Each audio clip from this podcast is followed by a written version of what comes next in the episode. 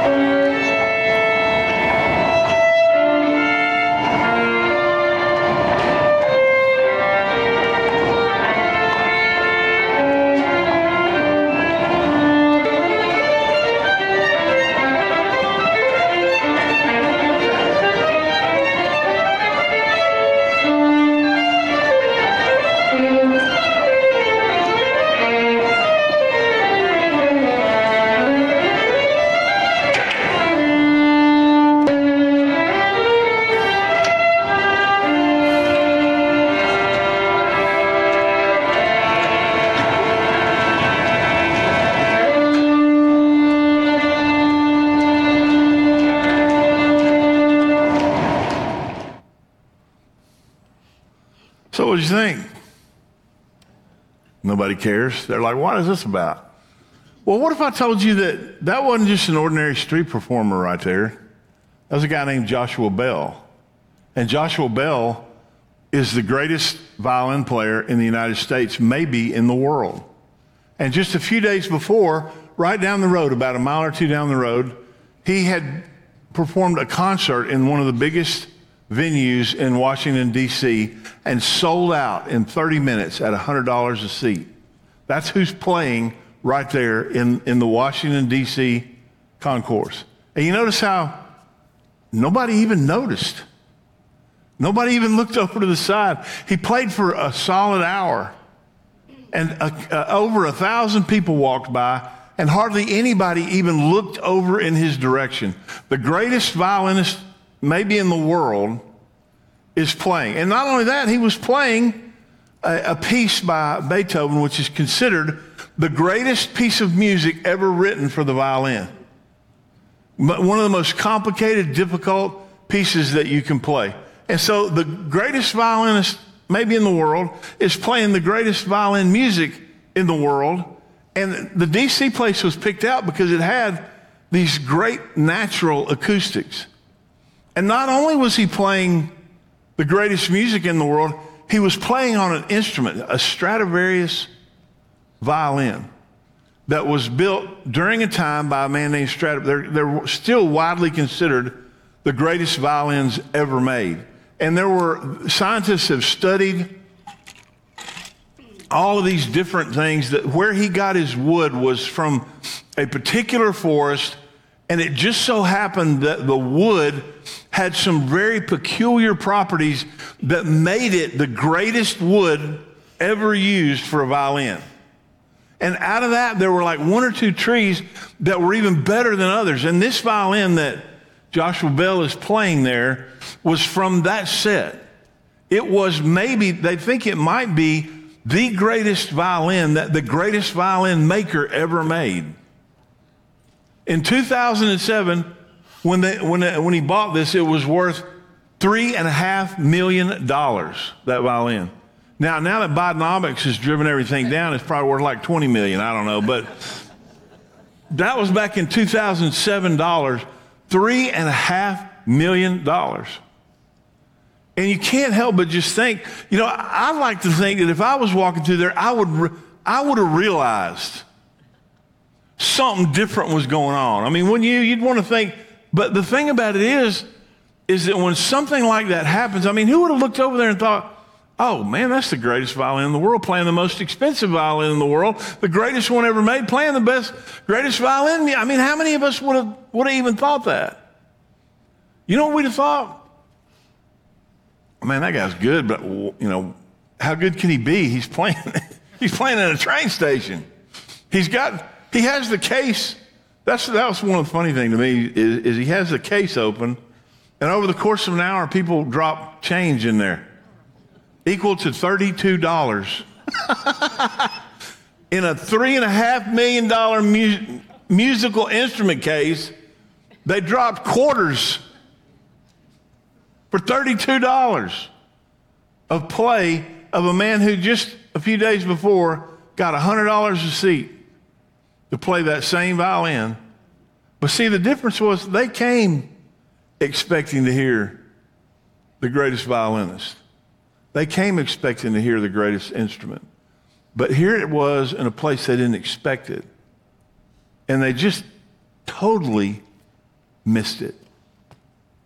And you know, it, that's exactly what happened when Jesus is being born. Because who would expect Jesus to be born in Bethlehem? Now there's a verse, Micah 5 2, but you, O Bethlehem, Ephrathah, are only a small village among all the people of Judah. Yet a ruler of Israel, whose origins are in the distant past, will come from you on my behalf. You know, that's one verse. And nobody was looking around thinking, hey, when's the next baby being born? Maybe that's the one. And they missed it. They walked right by. And you know, there was a crowd there. There was a census going on. There were people there. There wasn't any anywhere for him to stay. So they're in a in a in a manger in a stable. Nobody would expect, oh, hey, there's there's a child being born in the in the barn back behind. So this must be special. Nobody thought that. People just walked on by and they totally missed the birth of God in the flesh. You know, the second thing about it is one of the reasons I missed it you know, they're in Bethlehem. This is Joseph's hometown. This is where his family comes. And so there's a really good chance that there was family there.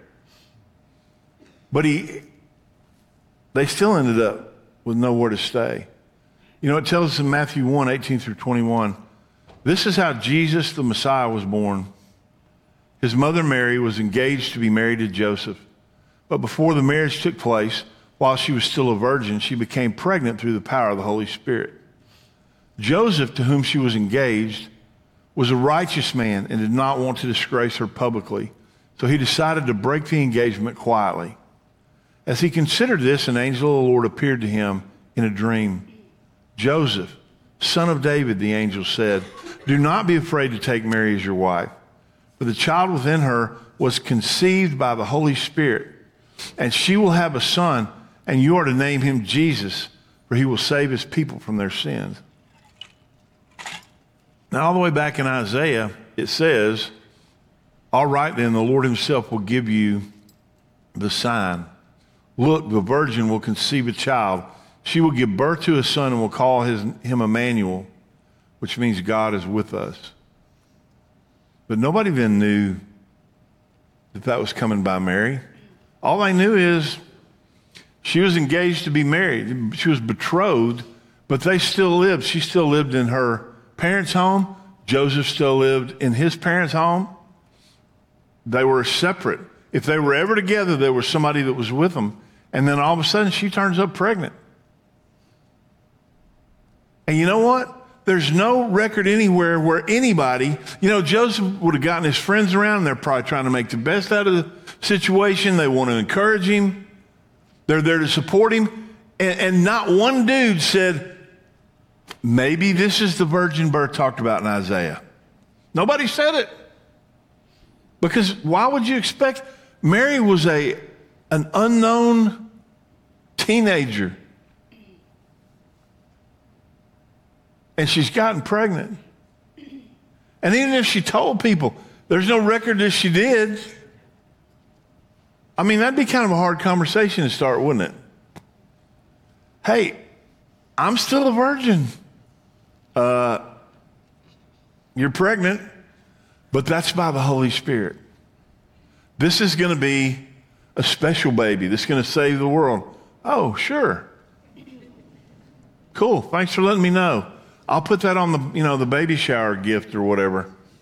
Fact of the matter is, she probably didn't have a baby shower. She would have been shunned and embarrassed by her family.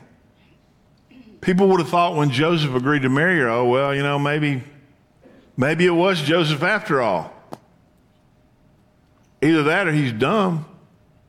Nobody would have thought that it was married. So you have a town with mixed history out away from everyone else. It's, it's a nothing town. The last good thing that happened there was a thousand years before. And now there's an unwed teenage mother about to have a baby in a barn.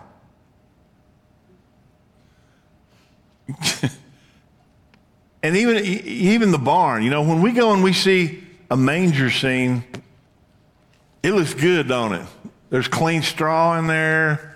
There's lights. Everything's glowing. The animals are all washed up. They don't poop. I mean, they, they never poop in the movies in the, in the manger scene. There's nothing there to worry about. But that wouldn't have been what it was. I mean, y- y'all, even if you don't own land, you've been out, most of y'all have been in a barn. Animals poop all the time. Yes, that's right. I mean, I can't tell you how many times I've gone through and spent an hour cleaning out stalls, and I hadn't even got out the door, and they messed it up again. I mean, that's what they do. And those, there are unique smells that go in barns. And you can't get them out even when you clean it out. They're still there. And so it looks all, it looks all nice. But it, it was, it was not. I mean, you could not have picked a, a more humble place. If you'd have put, laid out 10 different options for where to have a baby, that one would have been at the bottom of the list.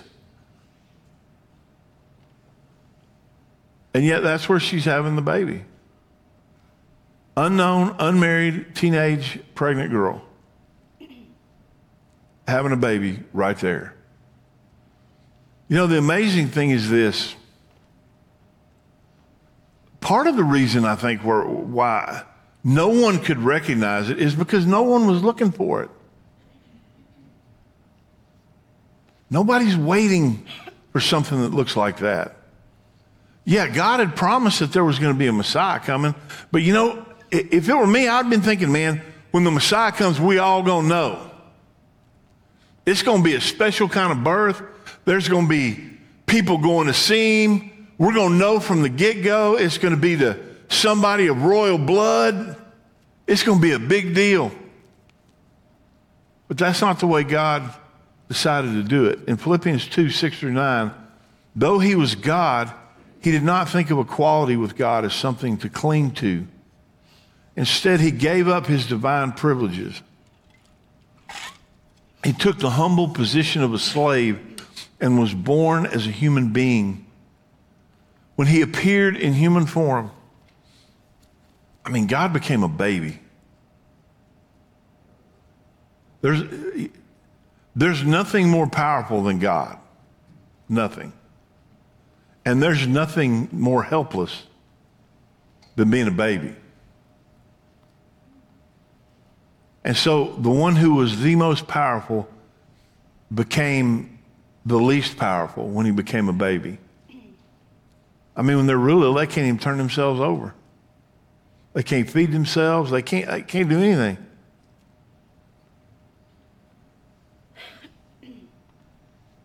But he took the humble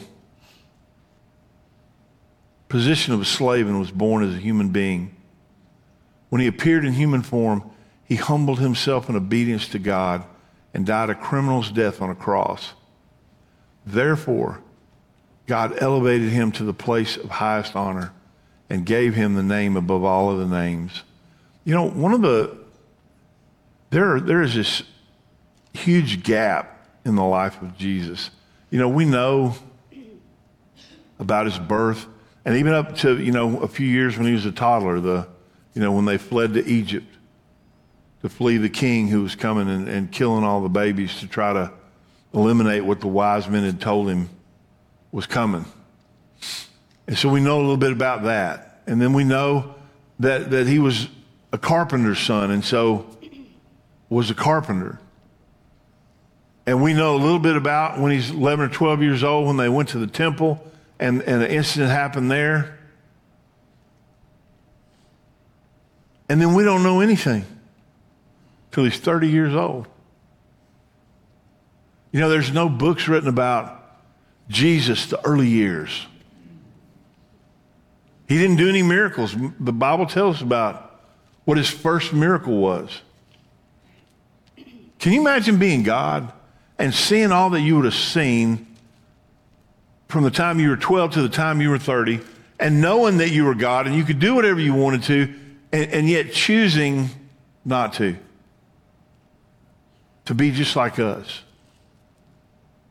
You know, that's why when we go before God now, and the Bible tells us that we do not have a high priest who cannot sympathize with our distresses and with our, our temptations because he's been tempted in every way, just as we have yet without sin. All those years of temptation, all those years of, of walking through life, dealing with people, without sin. So that he knows. He knows what it's like to be tempted. He humbled himself. I mean, he could have been surrounded by soldiers. He could have, you know, people, he could have made clear who he was. People would have treated him different, but he didn't. As a matter of fact, when he began his ministry and he began to do miracles and he began to tell them who he was, People had a hard time believing it because they just couldn't, they weren't expecting it. They weren't expecting God to humble himself and become flesh like that. You know, that's one of the amazing things about, about Christmas is, and, and I get it. I mean, it's cool. We, we do, in my house too, we got manger scenes and they look all good. And you got, you know, um, uh, ornaments that have Christian themes on it, you know, and, and it looks bright and cheery. And, and because looking back now, we realize that was a big moment. But it wasn't a big moment at the time. Jesus was born in, in humble circumstances, in scandal. He had to wait 30 plus years to prove that he was God. And all that time, you know, people counted months back then and they knew. He lived in a small town where word got around. He was humbled in obedience to God. And for that reason, we can know grace. 2 Corinthians 8 9 you know the generous grace of our Lord Jesus Christ. Though he was rich, yet for your sakes he became poor, so that by his poverty he could make you rich. You know, he set aside, man, can you imagine how hard that would be? I mean, you know, uh, every week you can look at a Hallmark movie and see some prince who goes and pretends like he's not a prince and he's a normal person and you know, meets the rich city girl who is taking a break from her career, you know, and they get married, whatever. But can you imagine setting all that aside for 30 years? I mean, you, you you've been God in heaven. You, when you walked, when Jesus walked around the earth, how hard would it have been to not tell somebody, "Hey, man, look at that." Look at those amazing mountains. Aren't they beautiful? Yeah, I made them. How hard would that, I mean, how hard would it be? Hey, man, that's to, I just love the ocean. It's so, it, it's just good job, God. Thank you. Appreciate it. Because everything that was created, He created. You, you understand that? So everything that He walked on, He had created. Everything that He saw, He had created, and He never once bragged about it. He had all these opportunities. You know, one of the reasons why even today we have a hard time seeing God when God's working in other people or we see different things is because we're, we're just not really expecting it. You know, I, can criticize the people in Bethlehem, I can criticize the the people that, that saw Jesus grow up and, and go, how, how did you not see? But all the time, we walk right by where God's hand is moving and God's doing something, and we don't see it. And we need to change the way that we look at things. You know, God is always moving. God's always moving.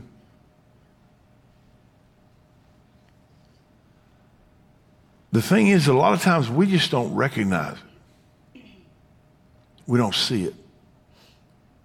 Just like they didn't, there wasn't a bunch of people. I mean, God went out and got some filthy shepherds to come see Jesus in the stable. And that's another thing, you know. When we see shepherds now, they look, it, all looks good, doesn't it? It looks kind of nice and everything and, you know, very pastoral and very pretty. But people did not view shep- shepherds as, they were not like top flight in society. That's what you did when you couldn't do a, a respectable job. You went out and hung out with the sheep.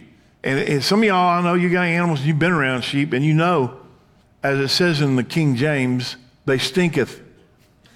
They stinketh a lot. And it's not the kind of job that people want. You can't go, shepherds could not go into the temple. They had to be gone and, and go through like 30 days of purification before they could actually enter the temple. That's some serious stank to get off. It takes 30 days. You understand? A long time. I mean, y'all had kids come in and they take a bath and you go, go back and do that again. That wasn't enough. I mean, now they probably didn't use soap, you know that, but shepherds weren't looked at as the cream of society.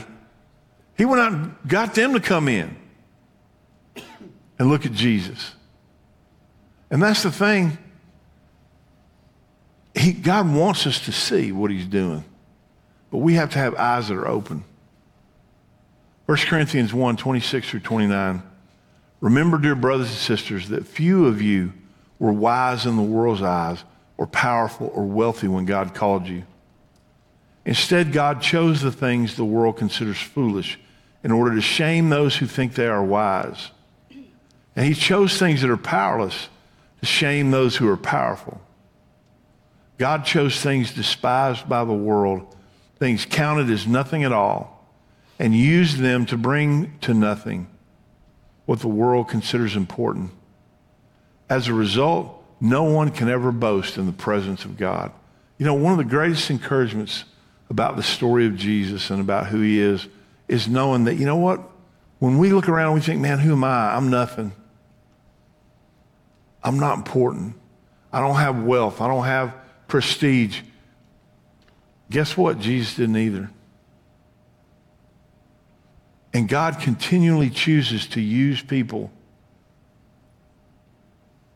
so that when God uses them, people can see that it is God in them and not them themselves. And so you might sit around thinking, man, you know, what, what can I do? You're asking it the wrong way. Instead of going, what can I do? Go, what can I do? And see what God can do in you. Because God has constantly, consistently chosen the humble. You know, when Jesse, a thousand years before in Bethlehem, was told by God to go to the house of Jesse, uh, the, uh, the, the prophet Samuel, excuse me, was told to go to the house of Jesse and anoint a king he went and, and he told Jesse to line up his sons. Well, he trotted out a bunch of them and he went to the first one. He said, Man, surely this one's a king. I mean, he's a, he looks like a king.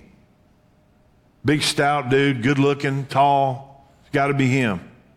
God said, Nope, it's not him. And then he went to the next one. Well, this one looks like, I mean, he's pretty good too. He went all down the line. Wasn't any of them. And he said, Well, do you have any other sons? Well, yeah, there's, we got one. He's out tending the sheep. They didn't even bring him in. They didn't bother to go get him. Y'all understand? He was like, Oh, oh, yeah, yeah, yeah, yeah, yeah, yeah. Somebody, somebody go get, get, get David in here. David was a little scrawny teenage kid. who'd been given the worst job. That's why he was out with the sheep. And they brought him in, and God said, This is the one. And Jesse's like looking up and down the line, going, Really? God said, This one has a heart like mine.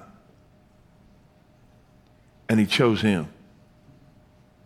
If you've ever felt like you were the last person to get picked, you're in a spot that God can use you. God's not looking for people that think, oh, I can do this, God. Just tell me what to do. I got it. God's looking for people that are going, man, I, am not that talented. I'm not that strong. I don't know enough. God's looking for people like that to do amazing things. And you know what? The name of the town of Bethlehem is known all over the world now. Every year it's on the lips of people. They sing it in Christmas songs. They read it to their families on Christmas Eve when they open the Word. It's preached about in churches all over the world. That city that was nothing is, is one of the most, if not the most famous city in the world now.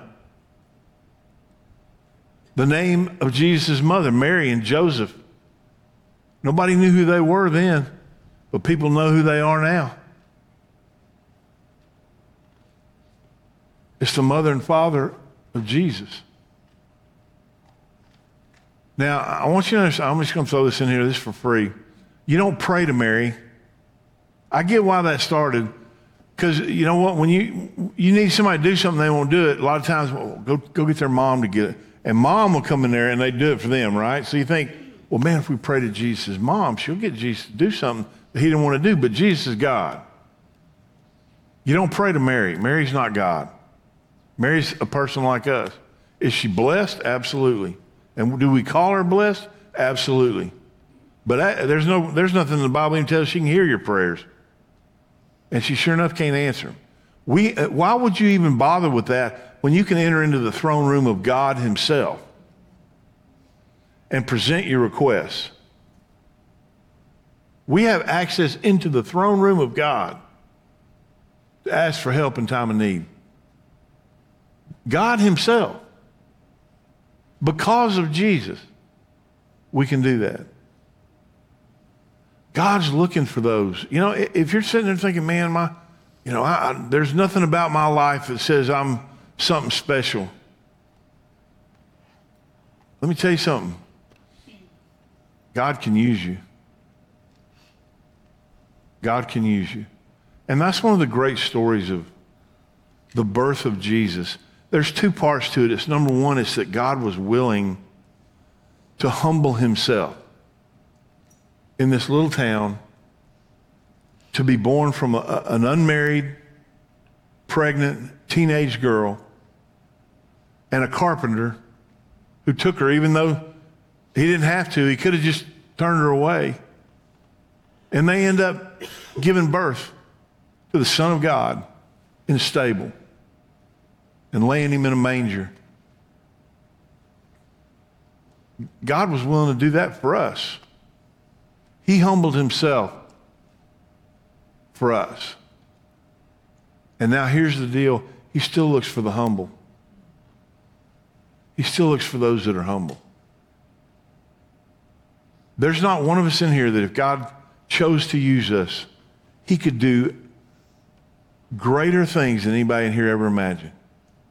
You know what I really hope is in my latter days when I'm sitting around doing my old man talk. Well, I remember so and so. I want to be able to talk about some of the kids that grew up here and some of the, the, the families that God got a hold of right here and went on and did great things through. I want to be able to talk about them.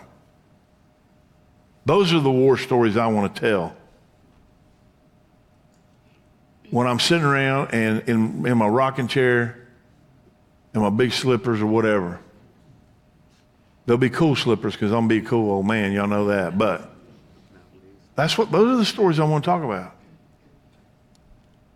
Because God seeks the humble. He sought it out when he found a place to, to be born. He sought it out when he found the vessel in Mary, he lived that life of humility. And then he saved the world. And then he saved us, those who know him, who are born of him, who are born again. We're about to enter a time of invitation. So I'm going to ask you to bow your heads and close your eyes, and I want to pray first. Dear Heavenly Father, I thank you, Lord, for your goodness and your love.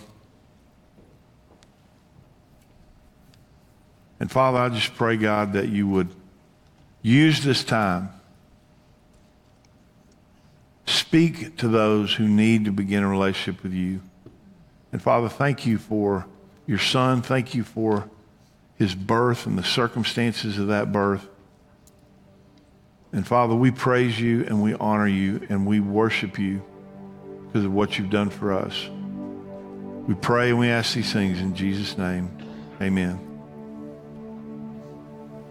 Now, here's a simple thing there's three simple things you got to do to have a relationship with Christ. You can know about Jesus, but you need to know him. And here's how you come to know him. Number one, you got to admit that you're a sinner. For all have sinned and fallen short of the glory of God. You got to ask forgiveness for your sins. The second thing is you got to believe in Jesus. Jesus was not just a guy, he was the Son of God. He died on the cross for your sins and for mine. That's how we're able to ask forgiveness and receive it, is because Jesus paid the penalty that we owed for our sins. The wages of sin is death. Jesus paid the wage for those who believe. And then the last thing is you have to confess him as Lord. When you come to him and ask forgiveness and trust in what he did for you on the cross, you're beginning a relationship. And in that relationship, he's Lord of your life. And you know what? I know that's hard. Well, I don't know about letting somebody be Lord. Why would, why would you not want the person, the only person in this world that died for you, to lead you? They obviously want the best for you.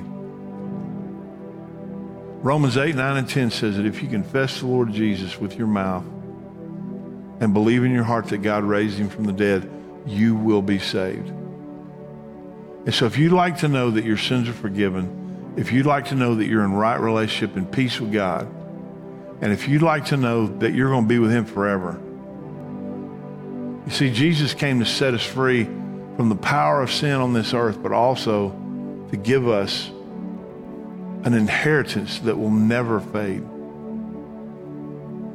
So if you'd like to know those things, I want to lead you in just a brief prayer of salvation. You can repeat this after me, or you can pray it in your own words, but pray it with me right now. Dear God in heaven, thank you for loving me, and thank you for Jesus. God, I know I'm a sinner. Forgive me of my sins. Come into my heart and my life and make me yours. I believe Jesus is your son. I believe he died on the cross for my sin. And I believe he rose from the grave on the third day. So today, I trust Jesus as my Savior, and I confess him as my Lord.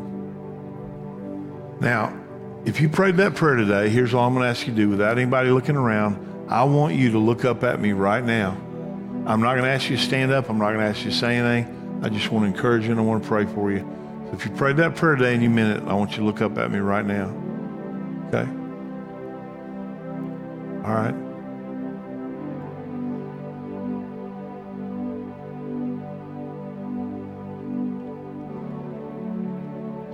Okay.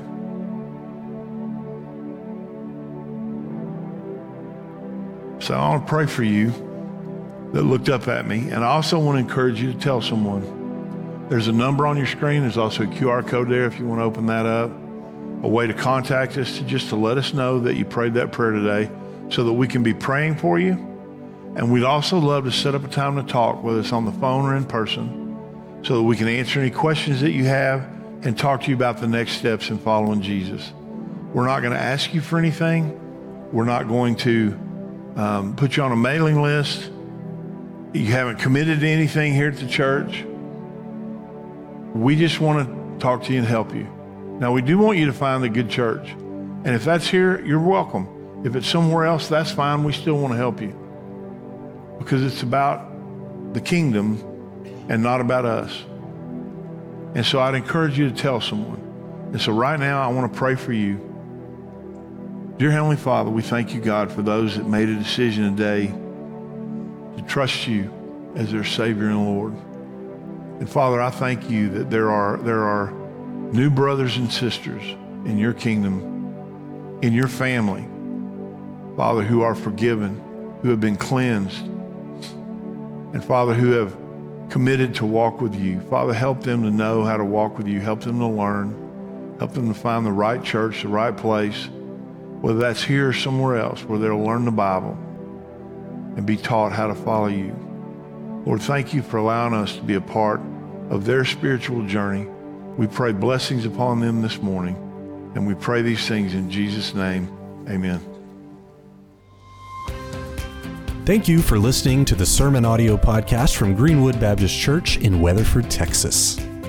You can find links to topics and scriptures discussed in this episode by looking at the show notes. You can find more information online at greenwood.church. If you have any questions or comments, please send an email to info at greenwoodbc.com.